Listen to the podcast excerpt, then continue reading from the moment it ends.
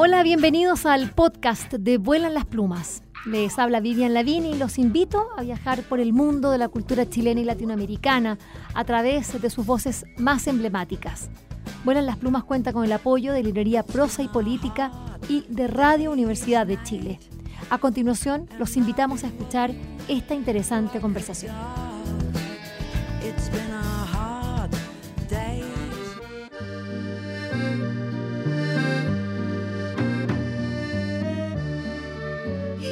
De las obras de teatro musical que está más en el imaginario de, nuestro país, de nuestra infancia, para quienes vivimos durante la dictadura y a fines de los 70, principios de los 80, es sin duda el violinista en el tejado.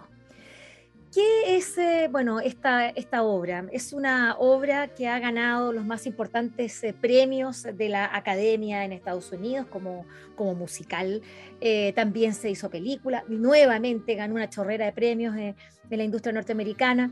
Y, bueno, recordemos también que es una, es una obra de teatro que, que lo que narra es la, esta diáspora, ¿no? la historia de la diáspora judía eh, basada específicamente a comienzos del siglo XX. Entonces es una obra que retrata lo que le pasaba al pueblo judío, pero junto al pueblo judío a tantos pueblos, no solo entonces, sino que todavía. Y ahí la importancia de este montaje que está eh, estrenando ya esta semana eh, la compañía Darshan Teatro y, quiero presentarles a dos importantísimos integrantes de esta compañía de investigación escénica. Em, me refiero a María Pedrique. Ella es una, es una mujer bastante joven y tiene una, una, una, vida laboral muy interesante. De partida, ella es inmigrante, ella es venezolana, vivió en Estados Unidos, después vivió, ahora vive acá en Chile.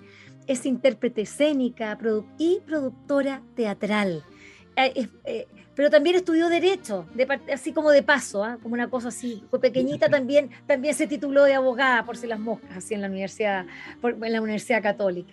Pero por supuesto que ha sido parte de una, eh, una, serie de obras que tienen algo en común. Estamos hablando de teatro musical y, mm, por ejemplo, esa, esa puesta en escena muy linda que hizo la Universidad Católica ese año de los miserables, que fue impactante ahí, me acuerdo que en, la, Escuela de Arquitectura, también eh, West Side Story, El Fantasma de Ópera, Evita, etc. Y también junto a, a, Darshan lo que han hecho es, eh, y bueno, por supuesto que con la persona que voy a presentar a, continuación, que ha sido el director, nada menos, eh, de obras con los vecinos.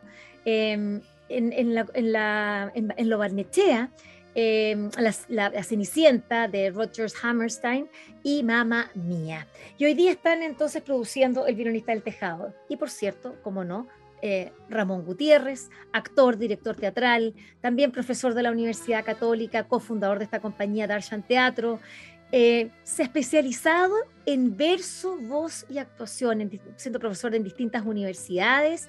Eh, trabajó con La Calderona, lo que ahí también vemos entonces ese gusto de, cómo llega a, la versificación, al musical. Ahí hay, hay, una tradición que nosotros pensamos, ah, esto es de gringo. No, no, no, esto, esto tiene mucho que ver con la tradición española, ¿no? Eh, y eh, bueno, dirigió la compañía La Peregrina y por cierto ha estado en los musicales que antes les nombraba, eh, en los que había participado también en María Pedrique. Y es lo interesante es que este director, eh, que está bueno, a la cabeza de este gran violinista del tejado que estamos ansiosos de ver. Bienvenida María Pedrique, muy bienvenido, querido Ramón, queridos ambos, Ramón Gutiérrez, abuela en las plumas. ¿Cómo están? Muchas gracias, Muchas gracias. Felices. Sí, estamos ansiosos. y muy honrados de que nos invitaras y, de poder conversar contigo esto que es tan interesante eh, escenario para hablar de esto que nos apasiona tanto. A mí me gustaría hablar algunos puntos, pero uno de los puntos que me interesa, básicamente por tu formación, eh, Ramón, tú eres un director bastante joven, eh, estás ahí recién empinándote en los 30, y pero tú tienes una formación, como decía yo, muy interesante y que viene de una herencia eh, también de, toda la picaresca, que viene también de, y, de todo el teatro eh, español. Eh, y que, bueno, traído a América Latina y que, que acá también fue reprocesado. Estamos hablando de Sor Juana, es decir, acá hay una serie de elementos. ¿Cómo llegas tú? Porque si hay directores que uno podría decir que están alejados de lo que puede hacer Broadway, eres tú. Sin embargo, hay una confluencia ahí. Y me interesaría escucharte un poquito que, contaras eso. ¿Cómo llegas tú y engarzas esas dos tradiciones o esos, eh, esos, dos eh, elementos? Mira, yo creo que son dos procesos que van como en direcciones opuestas. Uno tiene mucho que ver con el, no creo azar, pero con, con una, una sincronía en que me invitan a participar de una zarzuela primero. Yo dirigí una zarzuela el 2011, 12, mm. y, claro, ahí de alguna manera encuentro un vínculo entre lo, lo muy español, una zarzuela que está todo el rato coqueteando mucho con el verso también, y con la música, que siempre para mí fue un, elemento importante, no solo en la práctica teatral, sino antes también en mi formación escolar y en mi... una cosa de ADN también, de, haber siempre sido formado en, en, el colegio desde, desde muchísimo contacto con la música folclórica sobre todo, mucha música folclórica chilena que tú sabes todo lo emparentada que está con España también. Ajá. Y después de eso también por una cosa que yo no entiendo tanto, me invitaron a dirigir este primer Los Miserables del 2014 en el musical UC. Y después de decir que no un rato, porque de verdad yo no me sentía en, pie para hacerlo, no, no lo conocía como género, lo hice y yo creo que lo que más me sirvió fue no saber hacerlo. Yo creo que ahí fue como experiencia eh, volver un poco a preguntar qué quiero decir yo a través de este texto y esta partitura. Ahora ya no solo un texto, sino hay una partitura musical. Además, Los Miserables, tú ves que tiene una conducta bien operática, está todo cantado, entonces no, no permite mucho espacio a la escena eh, hablada actoralmente entendida. Entonces, fue eh, negociar muchas cosas de lo que yo tenía en mi acervo de, de director ya que lo venía cultivando de alguna manera con el texto desde el teatro duro, barroco siempre, y a estar ahora en este otro lenguaje que yo sabía que había una manera, había escuchado que había una fórmula muy clara en Estados Unidos, pero no tenía idea qué era. Y lo hicimos y creo que terminó siendo el, como la piedra angular de, de todo el trabajo que hemos hecho a partir de eso porque no lo hice solo, por supuesto, lo hice con Mariel, mm. eh, que también es parte de la compañía y persona muy importante también en, mi carrera. Y después al año siguiente repetimos esta ética de trabajo con Félix, que también es parte de la compañía y ahora está conmigo codirigiendo a los actores en, el violinista. Entonces ha sido todo un, abrirse camino y entender un espacio muy nuestro. Entonces no, no me hace tanto ruido eh, esto que tú decías, claro, que estar tan alejado de Broadway, llegar a estar tan cerca al final, mm. pero de un Broadway criollo también, ¿no? Como de, una cosa muy nuestra, en verdad. Es un género hermoso el teatro musical. Eh, lo que pasa es que, claro, como decía, tenía, nosotros tenemos el violinista del tejado, los que pudieron verla. Yo no la vi entonces ahí en el Teatro Teletón, pero sí vi todo lo, porque la pasaban dando en la tele todo el día, salía cantando y lo mm. promovían, la promovían, la promovían, y uno es, yo claro, no la vi, ahora no me la voy a perder, por supuesto. Eh, pero vamos a una obra que, que, que, es muy importante, ya lo decía, que se ha ganado todos los premios como, como haya sido presentada. María, tú eres una inmigrante, ya lo decía, tú eres una inmigrante venezolana, eh, viviste, eh, tu, tu, primera experiencia de migración fue en Estados Unidos, tengo entendido, ¿no? Yo nací en Venezuela y me fui a Estados Unidos al año. Ah, chiquitita. Y, ahora en Chile. ¿Cómo te resuena a ti? Porque, porque tú acá eres un elemento bien importante en la decisión del montaje de esta obra. Eh, uno podría decir, la verdad, como chileno, decir, obvio que si hay que montar un musical tiene que ser el violinista, pero si está como el hombre la mancha y, el violinista, son como que la gente, mm. los comentarios son, ahora no me la pierdo, que es mi caso, por ejemplo, además que también por razones personales que, que, no es del momento eh, señalarlas, pero... Eh, pero, pero uno dice, obvio que sí. Sin embargo, para ti no era lo, obvio que es para nosotros, que es la razón de que nos la perdimos entonces, o la vimos y la queremos repetir. La tuya es otra. Cuéntanos cuáles son esas razones que tú dijiste, esta hora hay que trabajarla y por la cual empezaste ahí a, a convencer también a Ramón para que así fuese. bueno, yo creo que un poco tu pregunta, Ramón siempre se ha definido como una persona que no le gustan los musicales.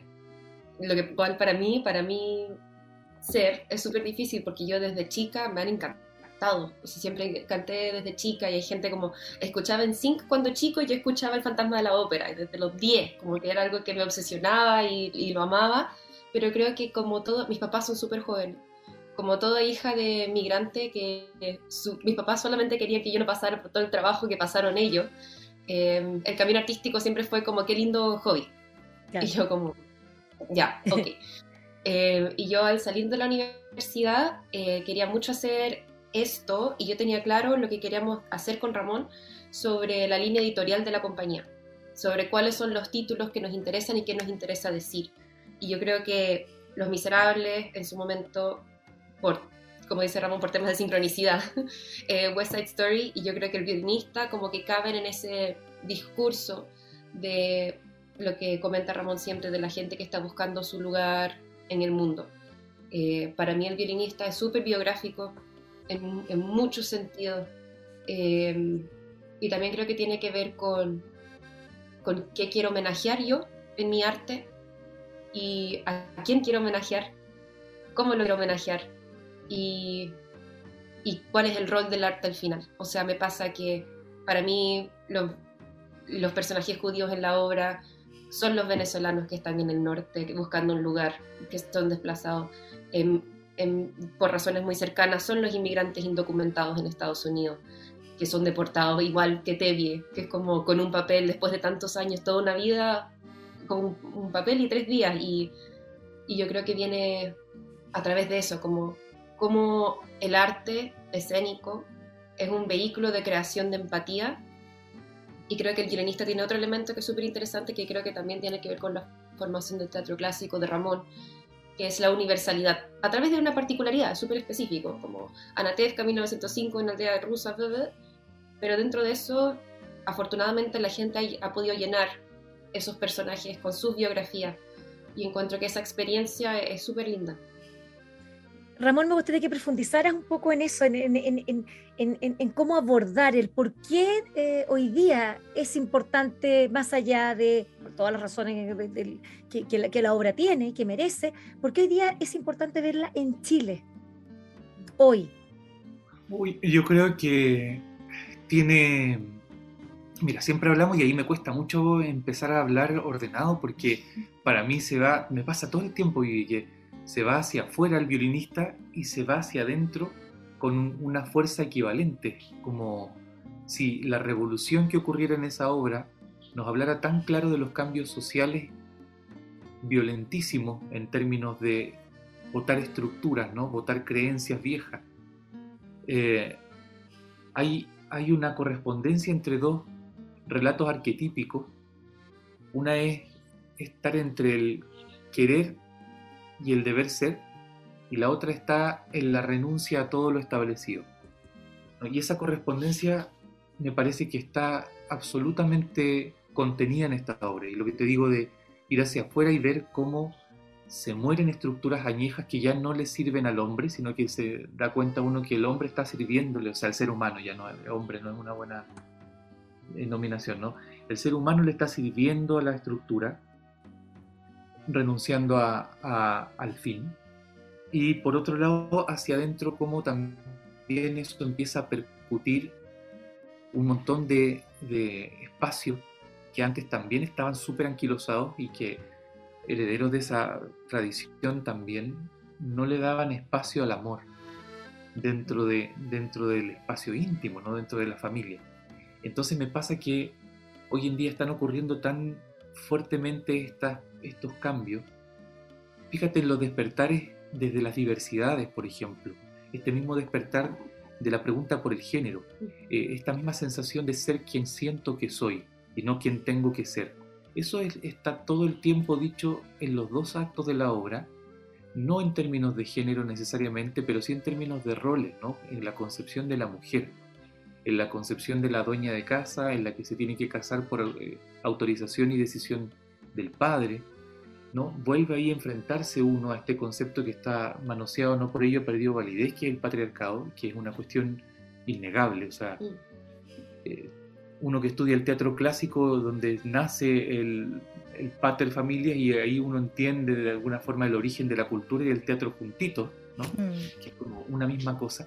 En esta obra parecen disolverse de una forma muy valiente, además, con un telón de fondo que no es menor que es una cultura que conserva tanto la tradición como una brújula, ¿no? Que lo dice el comienzo. Esa es la palabra clave, ¿no? La, tradición. Estamos conversando con María Pedrique y Ramón Gutiérrez, eh, bueno, actriz, productora y director, eh, nada menos que de El violinista en el tejado, que ya eh, se estrena en, en el Teatro eh, municipal de Las Condes, a todo dar.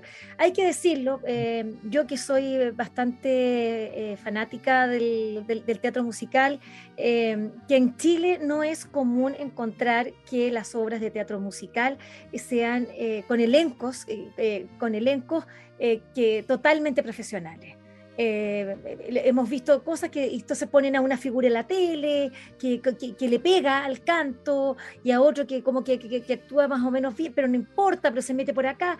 Pero, pero, pero elencos profesionales de gente que sepa, eh, que eh, que sean actores, que sean bailarines, porque estos, estos, eh, estos eh, eh, compañías son interdisciplinarias, por supuesto que piden prestados también más, integrantes, pero, pero, pero son todos especialistas, no es que, no es que vengan de, de algún lado, oye, le pega, sino que son, verdaderamente saben y conocen este, este, género y, por eso uno, bueno, además con, con, orquesta en el foso, es decir, como tiene que ser, no es como con la, la musiquita grabada, es decir, es todo es una cuestión verdaderamente impactante. Yo ya tengo ciertas noticias de que esta cosa a mí me va a dejar por muchas razones, pero porque voy a quedar impactada.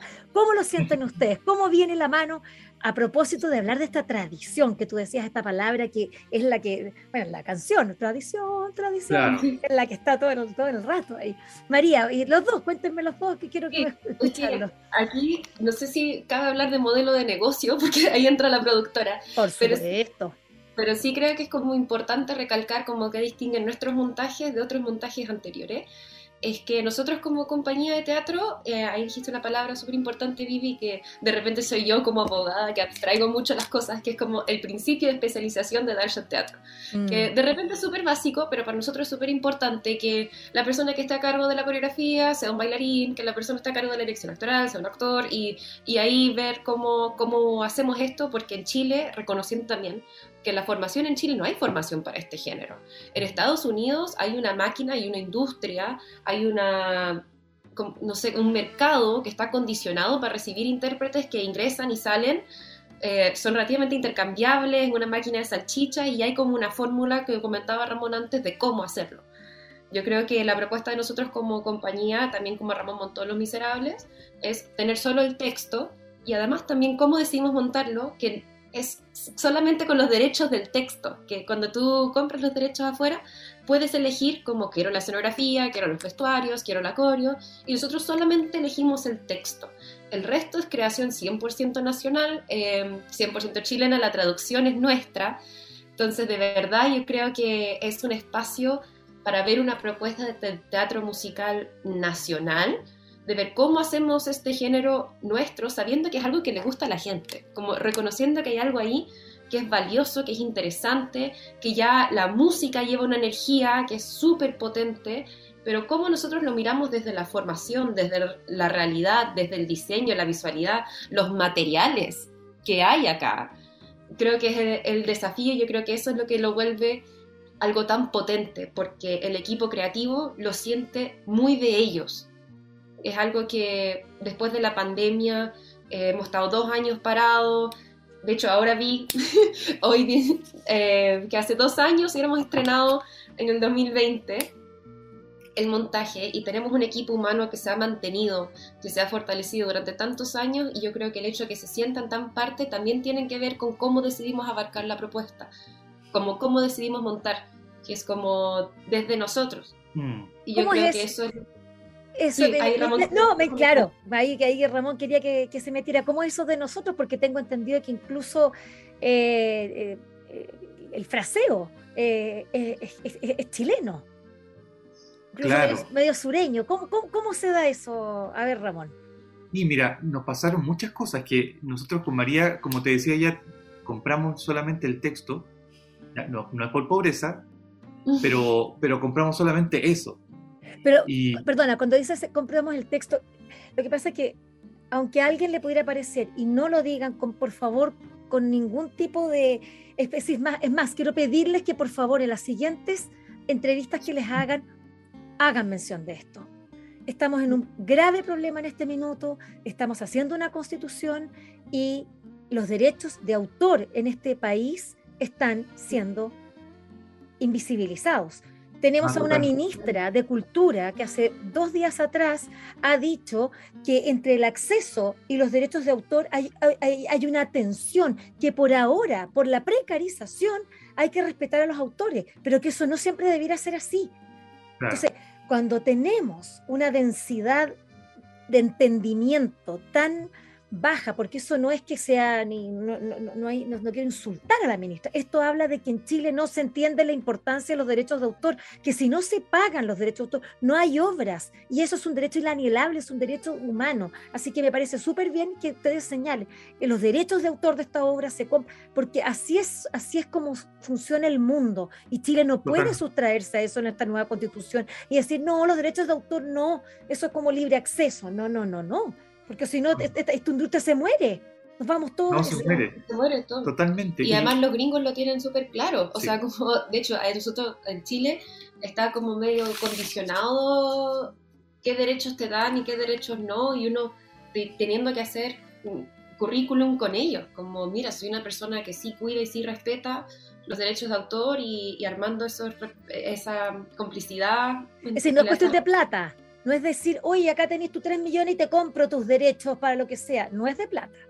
No. No, o sea, hay, como, hay como distintos niveles pero sí, hay ciertas cosas que sí son como, ya, pero que has hecho antes, así hay una, un filtro de calidad artística. Es lo mismo que me pasa a mí como, como gente literaria, que si a mí me hacen una oferta por un libro chileno, yo le digo, ¿sabes qué? Quiero ver el catálogo de la editorial que tú me estás haciendo, aunque me ofrezcan mucho dinero, no, es que vamos a hacer 10.000 ejemplares y te vamos a dar un adelanto, pero quiero ver el catálogo. Y muchas veces yo tenía que recomendarles a, mi, a, mi, a, mi, a, mis clientes y decirles, esto no te conviene, tu, tu libro te van a pagar mucha plata hoy, pero tu libro se va a perder esa editorial, porque esa editorial no tiene nada que ver con esto. Que pasa lo mismo en el, en el teatro. Volvamos, no nos, perdamos porque tú, ibas ahí a esa propuesta de la tradición, pero desde, desde lo chileno, ahí hay, unos elementos bien interesantes, Ramón. Los derechos, todo en, en, ley. Eh, la traducción como le hicimos nosotros la jugamos a priori muy neutro y después nos aparece esta epifanía viendo en el teatro a Daniel en que María me dice, oye, Stevie, yo digo, estaba pensando lo mismo y miramos para el lado del director musical y, al, y, me dice, es que estaba la Maika también. Estaba la Maika, estábamos todo el equipo. Entonces nos aparece Daniel, que es un referente. Daniel Muñoz, popular, ¿no? Claro, Daniel Muñoz, desde el folclore, desde, desde la actuación misma, tanto en televisión como en, en cine. Entonces, evidentemente algo aportó a mirar de nuevo qué pasa si el Tevie es tan chileno ¿no? Y, es tan poco, entre comillas, eh, no, no iba a decir universal, pero es tan poco general, porque, porque me parece que entre más, como decía María, entre más preciso es más universal, pero, pero no, no en general, sino chileno. Y ahí nos empezó a aparecer en el metro una imagen que hay de Chiloé, de unos campos, y aquí está eso de Anatefka. Es que esto es igual que los paisajes de las ilustraciones de la Rusia de, de la época que retrataban lo, lo, que decías tú de la diáspora. Entonces nos fuimos a Chiloé a recoger imágenes y dijimos esto hay que ir ecualizándolo y empezó a volverse todo una especie de música chilena desde el habla hasta el canto mismo, ¿no? Y ahí es que eh, creemos que a propósito de tu gran pregunta de cómo se viene esto, creemos que se viene relevante de alguna forma, que va a generar una opinión, que puede generar una opinión muy grata y muy rica y muy, eh, no sé, una aceptación inmediata, o puede que haya alguien a quien de entrada le parezca demasiado raro, demasiado distinto respecto de sus expectativas, que también es muy válido. Pero creemos que detrás de eso hay una gran búsqueda de autenticidad y de origen que está respaldada por estas operaciones, ¿no? y, viceversa. ¿Qué pasa con la, pero la música se mantiene, cuando dices eh, nosotros eh, compramos el texto, ¿qué pasa con la música? Eh, está incluido. es una sola cosa. Es una sola cosa, claro no, es que ustedes han inventado canciones acá con el texto. No, no, no, no, no, no, no, De hecho, no podemos agregar, mm, quitar un compás, como que no se puede. Sí, total respeto al, material. Solo que, eh, claro, ahí dejamos fuera lo que te decía María, ¿no? El diseño, esa, esa propuesta más estandarizada de las coreografías y eso. Entonces ahí obviamente se ha ido permeando esto y bañando completo de nuestro campo. La casita es una casita de campo que tú vas a ver, la carreta es una carreta chilota que tú vas a... O sea, empieza a tener nuestros acentos, nuestra mirada, nuestros referentes, nuestras imágenes en las visuales, porque fuimos a hacerlas allá, a Chiloé. Y es mm. nuestro ¿no? Por eso, por eso mm. recalcamos tanto, partimos de un texto y música para ser un violinista muy sureño que sigue estando en el imaginario de, de la fábula en Anatevka pero que todos sabemos secretamente que estamos hablando de nuestra gente.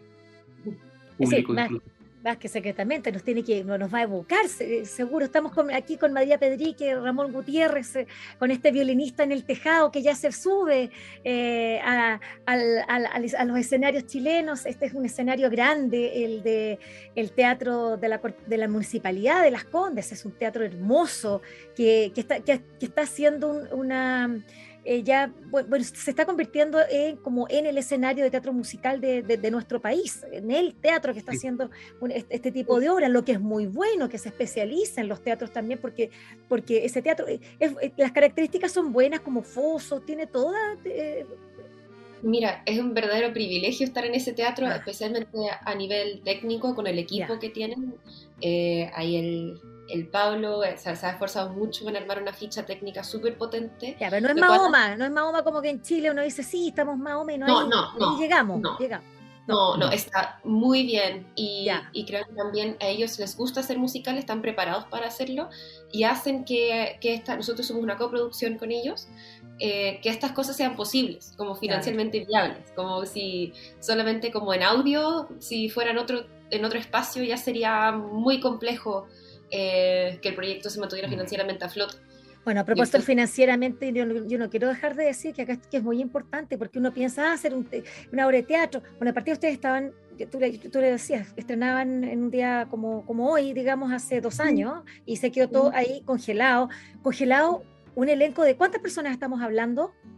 25. 25 personas, han cambiado algunas, pero, pero estamos hablando de 25 personas que, que, iban a estar sí o sí, es decir, entraba una, a otra, pero salía una, pero, pero tenían que haber 25 personas esperando esto, por lo tanto es súper ansiado desde ese punto de vista, pero para poder que esa gente esperara, seguir ensayar, ensayar y todo eso, se necesitan muchos recursos, por eso tú hablas ahí de un cofinanciamiento y es importante, yo sé que es importante. No, no, cofinanciamiento, coproducción. Coproducción, perdón, eso es eso, coproducción, eso está bueno.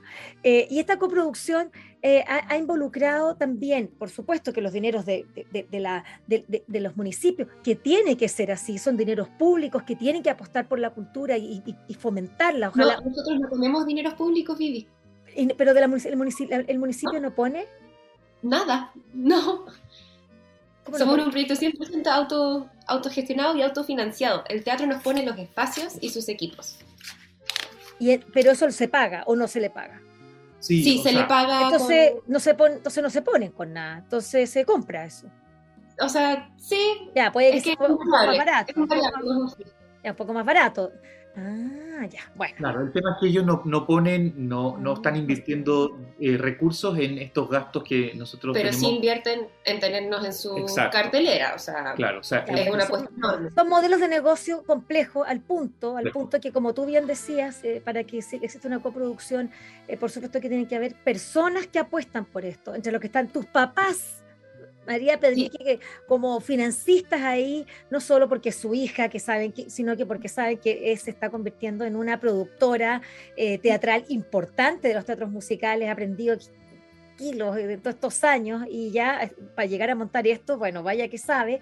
Eh, también hay otra, hay, otra financista, ¿no? bueno, no sé si vale, vale la, pena. Magdalena Bulnes, ¿no? Magdalena Bulnes, sí. Eh, Ella, nuestra... Pero, bueno, Yo le digo a la madrina porque no hay otra palabra. Es que eso suena tan raro. Estamos hablando de. Porque acá esto es una industria. Para que sea industria, todo tiene que ser un negocio bien hecho, montado. Arte, al mejor nivel, pero arte. A mí lo que me, produce siempre mucha. Eh, que la gente como que va a Estados Unidos y dice, ay, yo fui a ver el, este, a Broadway, fui a ver esto, este otro. Pagan 100, 150 dólares de una, por una, por un, una vez, y acá que paguen 35, 40 mil pesos, es como que ya suena como, como, como, como que fuese eh, un dispendio, pero, pero, pero, gigante. ¿Cómo anda la, la, audiencia? Porque ustedes ya han recorrido, ya han visto cómo se maneja, cómo ha sido la creación de audiencia. Eh, Ramón, me interesa porque tú tienes como esas visiones desde, desde de haber hecho, haber participado, digamos, en distintas producciones. ¿Y cómo ha sido eh, esa formación de, audiencias acá en Chile? Sí, siempre hablamos de lo que tú planteabas al comienzo, de, de lo Barnichea como un... Hay una cuna Mm. de formación de audiencia muy fuerte, porque, eh, claro, nos hemos encontrado en la Barnechea con gente muy consciente, súper eh, abierta a recibir el trabajo del teatro. Entonces, los vecinos y vecinas de, ahí han entendido que, como tú bien dices, pagar 40 mil pesos no es una locura, no es un exceso con todo el trabajo que hay detrás. Mm. Entonces, yo siento que ahí hay un trabajo de formación de audiencia que si bien no es, no es mínimo, no es lo suficientemente grande como para impactar realmente. Yo creo que hay otro trabajo de formación de audiencias que es un poco mirado a menos por nosotros los artistas generalmente, que es cuán claro y cuán elocuente es lo que estamos poniendo en escena para llegar al público que va a ver el teatro y que esperamos se repita el plato en la siguiente vez, ¿no? Porque muchas veces nos pasa que nos quedamos un poquito en el encierro medio elitista y planteamos mm. algo hermético que nadie entendió, que es solo partista, entonces la gente se niega a volver al teatro. Y ahí es súper heavy demostrarle a la gente que si vuelve a pagar 40 mil pesos va a volver a encontrarse con algo no solo de calidad, sino con algo a lo que puede acceder. Que no tienes que tener un curso previo para tú poder entender lo que están diciéndote. Eso es interesante, la edad, la edad. ¿Esta es una obra familiar? No es familiar en esencia, pero está catalogada como para todo público, ¿no? Siete, años en adelante. Claro. Lo que para mí con un niño de cinco años no se puede, por una guagua. Claro, pero, pero a lo que me refiero es que no está, no, es como el panorama de, de, llevemos a los niños al teatro justamente, pero que siento yo que sería muy bueno que mm. un niño pequeño de 7, 10 años fuera con sus papás, lo entendiera y lo conversaran porque está tocando temas humanos, ¿no? No solo sociales y políticos, sino humanos que son muy atingentes. ¿Cuánto dura la obra para entender, mamá? Porque no es, no es corta, porque ustedes ahí fueron absolutamente muy rigurosos y montaron la obra como se ha montado siempre. Eh, siempre afuera, porque el violinista del tejado que hubo en Chile, eh, que se presentó en la dictadura, tengo entendido que también tenía una, censura allí y que ustedes, entonces esta sería la primera vez que se va a montar la versión íntegra, original, ¿no? Sí, sí. ¿Cómo fue eh, eso? Fue, eh, como tú dices, no se montó entera. Eh, había una censura allí en la llegada de, la, del pogromo, de, este, de, esta especie de, matanzas que había, de manifestaciones a, a los judíos para tratar de un poco asediarlo y ojalá se mm. fuera. Entonces de ahí en adelante eso y empieza a aparecer un poco más el tema de, de la Rusia que está despertando, ¿no? tú sabes, estamos en plena revolución ahí, pre-revolución, entonces no, no se mostró toda la obra hacia allá. Entonces, efectivamente sería la primera vez y si es larga. Se hace corta, pero tenemos, tenemos una obra que pero, tiene un intermedio de como 20 minutos. para... intermedio. Ya, pero dura como tres horas. ¿Cuánto dura en total? Dura, cerca de tres horas con el intermedio incluido. Ah, perfecto. Entonces dos horas y tanto, ya. Para, para, como para prepararse, llevar un cocaví, digamos, para, para comérselo en el intermedio, no para estar haciendo ruido en la mitad, digamos, haciendo las bolsitas y las cosas y las No, y ahí te van a extraer. Además, qué bueno.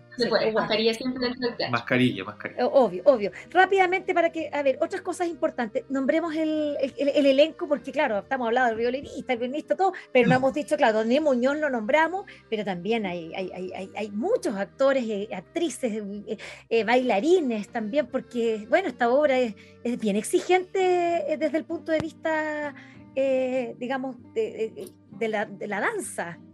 Sí. Es pesadita, esos bailes así como, bueno, como, como rusos, judíos y así con alto, alto salto, piruetas y cosas.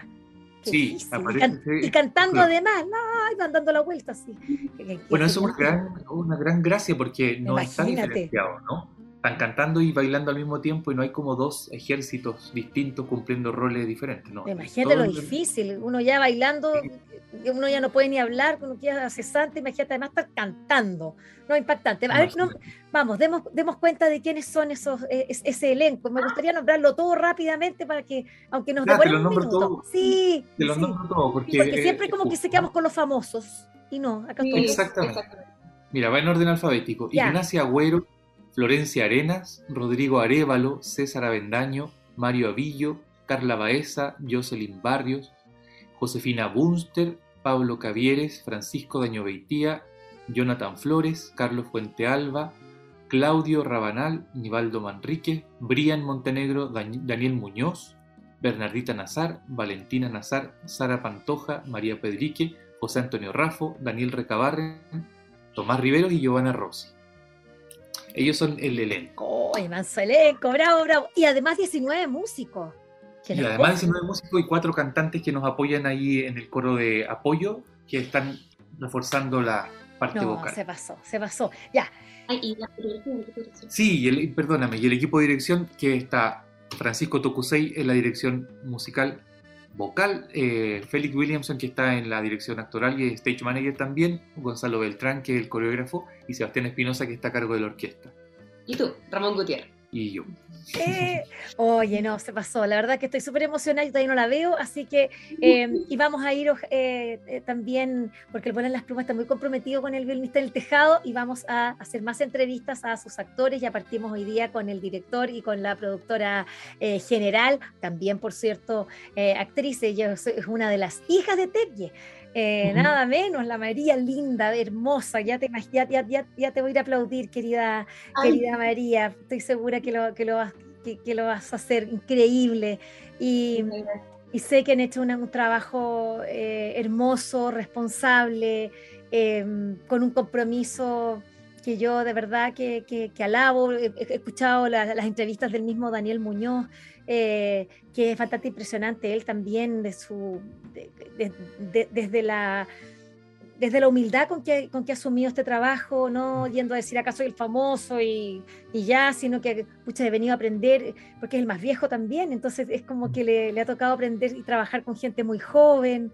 Ese traspaso también generacional es bonito. Me gustaría, como, como de cierre, me gustaría un poco eso, que, que hicieras un, un, pequeño análisis, Ramón, sobre, sobre esa dinámica que se ha dado en esta producción. Ya hemos hablado de todos los elementos, qué significa en Chile hoy, el significado, todo, todo eso pero cómo ha sido el proceso desde adentro de esa, de esa cocina actoral que además ha tenido que resistir una pandemia, eh, eh, la precarización de, lo que es el trabajo actoral en este país.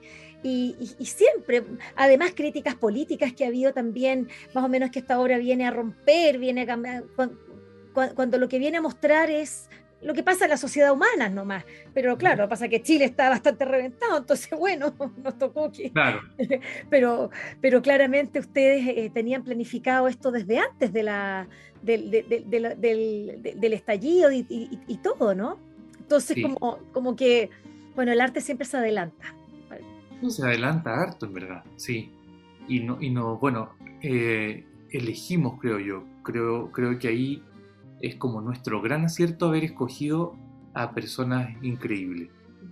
yo pienso que si de algo nos sentimos orgullosísimos en el equipo es de haber dicho estas personas, porque desde los primeros ensayos 2020, 2019, 2019 que partimos con la música solamente, sentaditos leyendo partituras, imagínate gente que no había leído partituras y dándole, todo el mundo aprendiendo, eh, sobrevivir dos años de pandemia juntándonos por Zoom, apoyándonos un montón esta gente, diciéndonos cuando ustedes digan vamos, gente queriendo salirse de otros proyectos grandotes y bien financiados para estar aquí porque el amor a esto era mayor, el amor al equipo era, era enorme, el amor a sus compañeros o compañeras.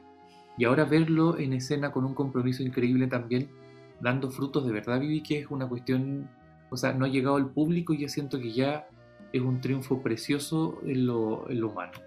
Es enorme. Y lo que decías tú, la humildad de la gente, el Daniel es un niño chico queriendo aprender, escuchando a alguien mucho más joven, mucho más inexperto, pidiéndole guía y aceptando cambios, ¿no? Tanto cambio. O sea, él es un modelo de, de Tevi en el fondo que aprende a cambiar y a, y hacer las cosas distintas. Yo creo que él ha sido un, líder ahí precioso, igual que Sara y, otras gente mayores, ¿no? Como Claudio, que, que, son más grandes también y que nos ayudan a, orquestar un poquito esa, ese espíritu. Qué lindo. Qué lindo. Vamos a estar entonces allí siendo eh, también partícipes de una obra que, seguro, que, está marcando eh, un, hito en nuestra historia del teatro musical en nuestro país, montarlo, montar el violinista en el tejado con las características que se está haciendo, con un elenco 100% eh, chileno, también con una, una, traducción, un trabajo de adaptación desde nosotros, en que nos vamos a mirar, vamos a mirar lo que nos gusta y lo que no nos gusta, lo que nos duele también, sobre todo. Sí pucha, eh, es, lo que es la función del teatro. Muchas gracias, la verdad. Y mm, mierda, mierda, pues, para este, el estreno ahora de este 21 de abril del Violinista en el Tejado en el Teatro Municipal de Las Condes. Gracias, María Pedrique. Gracias, eh, Ramón Gutiérrez. Muchas gracias. Gracias, Vivi. Gracias a ti. Espero que esta conversación les haya gustado y recuerden que la escucharon en el canal de Vuelan las Plumas. Pueden acceder al material que hemos producido desde el año 2002 en www.vuelanlasplumas.cl y seguirnos a través de nuestras redes sociales en Facebook, Twitter e Instagram. Este programa cuenta con el trabajo en sonido de José Rojas y de Isidora Cesnich en la producción digital. Soy Vivian Lavín y les agradecemos su atenta escucha.